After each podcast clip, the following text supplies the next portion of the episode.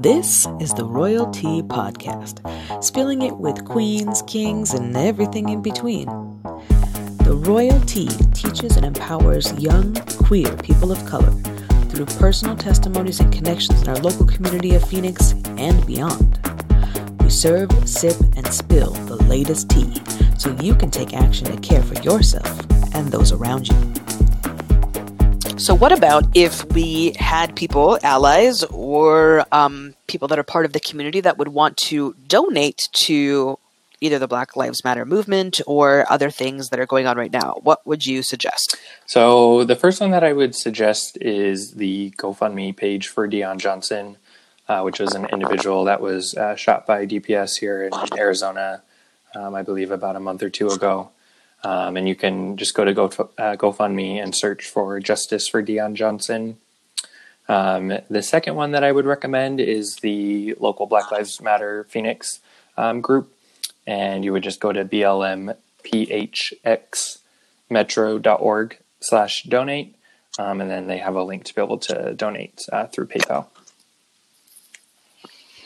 Awesome. I can't wait. I hope that we see, you know, all those GoFundMe's meet um, or other donation pages meet the uh, minimums that they need uh, to cover at least the basic costs. I know, of course, no amount of money would ever be able to cost the loss of a life, but um, or cover the cost of a loss of a life. But I know that th- that the Black Lives um, Matter Phoenix Metro organization also helps to sustain Black people in the community through covering things like rent or utilities, food, um, events, things like that. So it's it's money that goes directly back into the Black community, which is great um, because that camaraderie is really needed at this time. Absolutely. Um, so I know I've seen uh, this article that talks about the increase in COVID cases and how that's related to protests, and um, they're saying that it's directly related. It's a correlation. Um, do you want to speak on if that's a true statement or not? Yeah, so that is a false statement, um, and just kind of some of the research that I've done.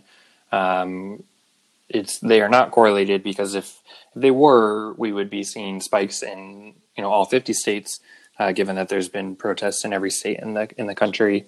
Um, but really, where we're where we are seeing the spikes in cases is the states that uh, you know opened earlier or closed later, um, kind of around Memorial uh, the Memorial Day weekend uh, timeline, um, and those are really where we're seeing the spikes. So that's places like Arizona, Texas, Florida, really in like the Sun Belt area. Well, that is always good to know, and I'm sure that you could look that up. You know, I'm sure there's like a Snopes, you know, plethora of um, articles that you could find um, online about that as well. And speaking of COVID, I know, um, you know, part of this that maybe we're not talking about a whole lot yet, and we should have more discussion on is how is COVID nineteen the the virus itself uh, affecting people of color or Black people disproportionately, and uh, what do those resources look like for those people in um, those minority categories, I guess I would say, um, and uh, what's not being done to help these minorities with uh, with the COVID nineteen increase. Yeah, so I think that there's a couple of avenues that we would look at this uh, through. Um, the the first is going to be that people of color tend to have jobs where they cannot work from home. Um, so it's going to be you know more like customer uh, facing roles or you know manual labor roles. Um, and so that puts them at a higher chance of um, coming in contact with, with COVID 19. Um, and, um, you know, that, and then also the, the lack of access to healthcare um, is another factor that increases their chance of, of uh, you know, becoming COVID 19 positive.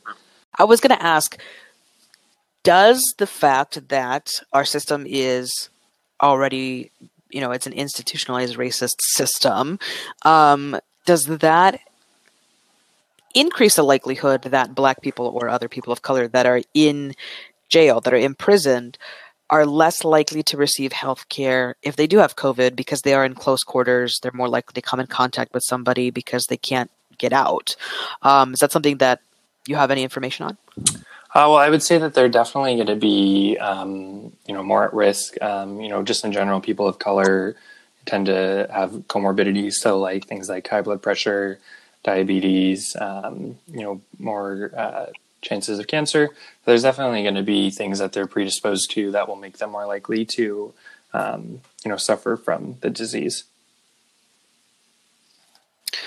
Very good to know. Um, okay, so then let's uh, talk about. Uh, let's get into some stories that you have, personal stories. We've been talking about uh, a lot of this Black Lives Matter movement and uh, know your rights stuff from a more staunch perspective of you know this is what you can do and this is how you can keep yourself safe which is all great um, advertisement and um, advocacy for our listeners but what kind of stories do you have in regard to growing up in this racist system um, where your family members have been affected or you yourself have been affected yeah definitely um, the you know the first story that I think comes to mind.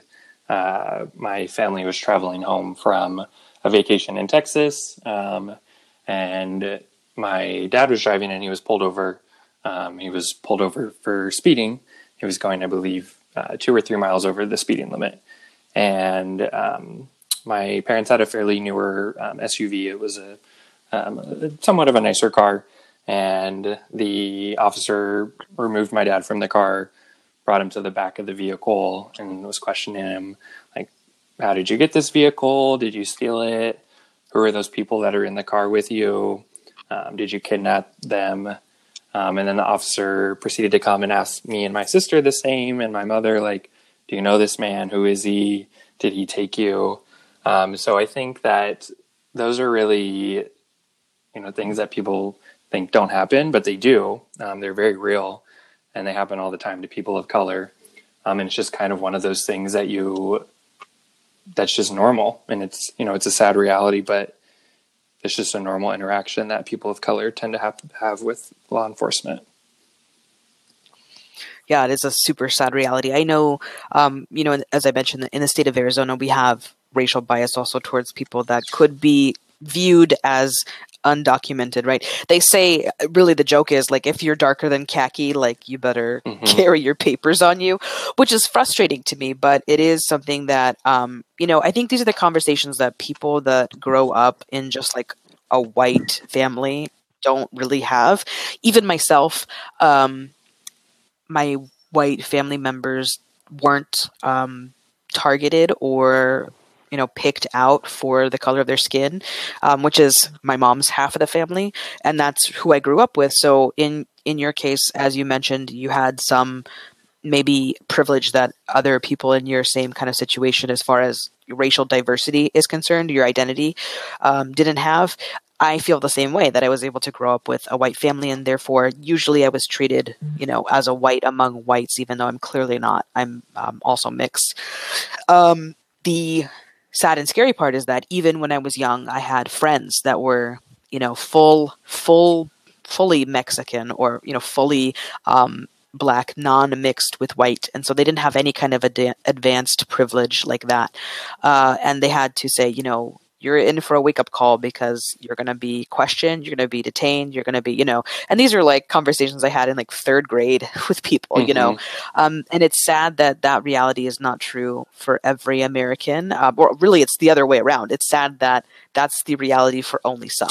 Yeah, and those those some have to really struggle to um, interact with other people, including the authorities, in a totally different way. Like, as soon as I get pulled over by a cop, I'm like, okay, sit straight up and have the best manners and get on, like, you know, my calm face. And um, it's because even though I'm not a black male, which are the people that tend to be most targeted by uh, police brutality and um, violence and um, lots of other inappropriate things. Uh, I still, as a person of color, think, oh, they're going to detain me because I, I don't have my papers on me, which is why for a very long time I did carry my birth certificate and my social security on me, which is not safe for any American to do, mm-hmm. but it is something that you, you had you have to learn to do. And then you also have to learn to undo it. And I think the only way that I was able to learn to undo it was to go through this education system of know my rights and talk to people at ACLU and figure that out. And even so, I could still be mistreated, but at least I know in which ways I have been mistreated. And that is eye opening. So thank you for being with us here today and kind of talking to us about uh, that very personal and raw uh, story. Do you have do you happen to have any other stories? Yeah, um, I have I have definitely a few. Um, I think. Oh yeah, keep going. the, the the next big one that comes to mind um, has to do with where I went to school uh, before I graduated high school. So um, the high school that I went to, um, it was in Marana, Arizona, um, which used to be more of like an agricultural area in the in the city metropolitan area, and it's now been more developed, but um, you know, when I was in high school, there was a, a, kid one day that was, you know, wearing a shirt that said, um, "It's a White House for a reason. Get this N word out," and it wasn't it, it wasn't censored. Um, and I went home that day and I told my dad about it, and he contacted the administration at the school, and they did nothing about it. And so that was that was my freshman year, and that kind of set the tone of what going to a school and more that's like in a rural out in the middle of nowhere area was going to be like. Um, and then um, kind of just you know exploded when my sister had an interaction. Um, she had gone to the administration at her school and this was after i had graduated. She's two years younger than me. So this was her senior year. Um, and she had gone to the administration to essentially petition to have them ban the confederate flag from the campus because um, at the school that i went to people would fly the Confederate flag from their trucks and their vehicles and drive to school with it every day. Um, and so she she made her case and she got it banned, and then she faced backlash for it. So she was getting her car keyed. Um, people were following her, threatening her, tell, telling her that she made all of this up. And it eventually got to the point where the the principal and one of her counselors told her that they couldn't guarantee her, sa- her safety on the campus anymore, and so that it was up to her if she wanted to take that risk and continue coming to school on campus, or if she wanted to finish her last semester online. And she ended up finishing her last semester online. And, you know, she got to miss out on like her senior prom. She was on a dance team that she had been on all four years and didn't get to finish that out. And just also graduating and rock, walking with her classmates. Um, but it was just a really tough experience for her. And, um, you know, it, it opened her eyes um, and made her the strong woman that she is now. Um, but it's interesting to see how people didn't speak up. No one said anything.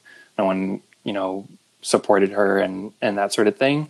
And so it's now interesting to see those same people that are, you know, kind of hopping on the bandwagon because Black Lives Matter is, you know, trending now. But it's interesting to look back and see how those people treated her. Wow, so much great and very useful information. Let's go ahead and take a break and we'll be right back. Hey, Royal Tea listeners, this is Eli from the T Phoenix. I just wanted to take a moment to tell you about a new service that's being offered by the Southwest Center. So, the Southwest Center is now offering HIV teletesting. So, the center will walk you through the entire process from scheduling the appointment to doing the test itself and even reviewing the results. But the support does not stop there. The center will also connect you with the resources for the next steps moving forward. You're not just getting a test, but you're also getting a community of support. This service is available Monday through Friday from 8 a.m. to 5 p.m. in the comfort of your own home. So join us and leave stigma at your front door. To set up your appointment, call the center at 602 307 5330 or email testing at swhiv.org to get your home testing kit. Again, call 602 307 5330 or email testing at swhiv.org. We're in this together and we are here for you. Yeah, very disparaging that. Well, first of all, that we're not saying that you flip flop, but if you have chosen to decide that, you know, something like the Confederate flag should be banned from a public school area.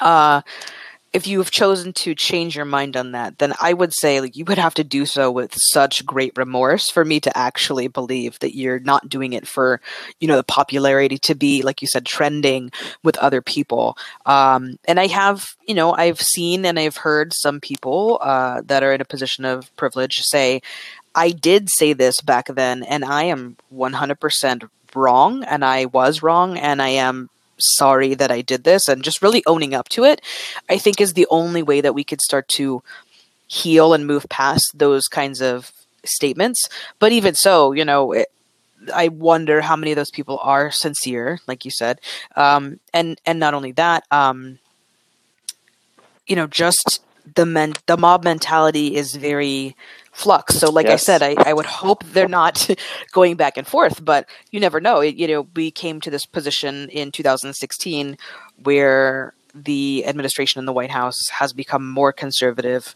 than maybe the last 40 years. Mm-hmm. Uh, and with that, you, we see these people coming out of the woodwork that are like, yeah, I've always believed that. And so who's to say the next, you know, candidate that runs that maybe is more conservative than this one would not you know sway people in that direction again. And that's something that's very scary to think about that people kind of just change with the wind so to speak. Um, and gosh how unfortunate. I'm very sorry and sad to hear that she was she missed out on so much of her education. As an educator that hurts me because education is a place where students are supposed to be safe and have the ability to in your you know personal space but also in your in your mind your mentality open up and be comfortable to learn to really absorb and you can't do that uh, there's statistics and data years of data that say that you cannot learn if you're suffering from trauma whether mm-hmm. that's homelessness or abuse or something like this where you know you're being targeted racially that's that's there's no way that um, you know that didn't have an impact on her not only in her social circle because of course you want to go to prom and continue on the dance team and and all that um, but just school, you know, just learning. She may have, you know, not done as well, or it may have affected her mentality trying to learn. She might have had to push herself harder to maintain kind of the same speed at which she was going. Because, I mean, you know, you, you like shoot a bullet into, you know, a bunch of butter, like it's going to slow you down, right? Yeah. Um, you have a lot of things in your way. And it's, um, discouraging, I know, but I, that's just so sad to hear. And I'm sorry that she had to go through that. And that's the same school that you went to, correct? Yeah, same high school. the same high school that I went to. Um, but yeah, it was it was definitely saddening, and um, but it was also in a sense not shocking. Um, you know, just kind of I think as a a black person, you kind of like things are sad, but you you're never like disappointed. Essentially, like you just kind of expect the worst yeah, that's that is. I mean, isn't that so sad that like, well, I you know I'm not shocked by this, mm-hmm. and that I think that's probably one of the worst things that you could say as any person experiencing anything.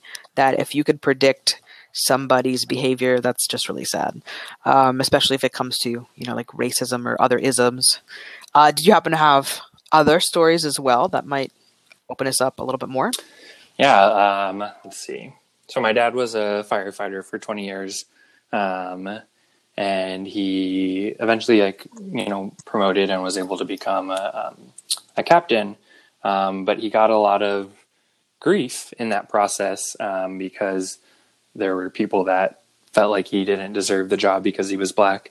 Um, and were just kind of at a loss of why he, he got the position. Um, and so it was kind of, you know, a difficult transition as far as earning people's respect and um, and also just proving himself because um, it was just kind of held to a higher standard. Um, I remember something that my my my dad especially, but my parents kind of just drilled into us from when we were younger is that as a black person you're going to have to work twice as hard for half as much. Um, and so you know he just kind of instilled that work ethic um, not only by telling us but also by doing it. yeah, that's that goes back to that idea of like having to have the conversation at a young age of things that you don't really want to be thinking about at three, four, five, but it you have to. Yeah, and I, I had read a quote somewhere that, or maybe it was a tweet, and it was like for all the people that are worried if it's if their children are too young to discuss racism, um, just know that um, you know people of color and black children don't have that luxury. Um, they have to learn about racism. They have to be told from a young age like if you interact with a police officer be respectful stand up keep your hands out you know all those sorts of things. And so i think when you kind of put it in that perspective it kind of opens people's eyes up a little bit exactly and it's it might be like semi related, semi not, but there's a really great video that I saw of this woman who did kind of spoken word about um, essentially like she is supposed to be the reason why her children lives as a as a black mother, you know, she's giving birth to her child, and her child is nurtured and grown by her into being into this young, beautiful person, independent of her. But really, she lives with the daily reality that she probably gave birth to a child that will be killed before the you know the child should die. Mm-hmm. Um, and just that poem resonates and it's very raw and very real. And it's when you put it in that perspective too of thinking of a, wom- a woman who is a mother doesn't like don't think about race just think about being a mother if you have any pets like think of your pets. Would you want to you know bring a pet into your life just to have it murdered senselessly right if no you would want to protect that you know pet or child or whatever as much as you can but you can't do that if there is all of this kind of systemic problem against you. You know, you have no say, you have no ability to to stop it. Um, and that is really what she talks about. It's a great video if you could check it out. I, I unfortunately don't remember her name, but I think it may have been like a TED Talk X. Um, so you might want to check that out. Um, Absolutely, very interesting. Very interesting. Um, you know, it's it's um, good to just put that out there as like this is your reality, you know, mm-hmm. and people need to know this. Any um, last closing remarks that you have before we end? I just want to say thank you for um, allowing me to join you and to provide my perspective. Um, I think it's it's good for um, you know me to use my voice and to to speak to people. Yes, absolutely. We are so privileged to have you and thank you so much for like i said all of the openness and honesty about your personal journey as well as all of the information that you share with us about how to be safe while also you know fighting the good fight. So thank you so much. Um, this has been the Royal Tea podcast and we will talk to you again next week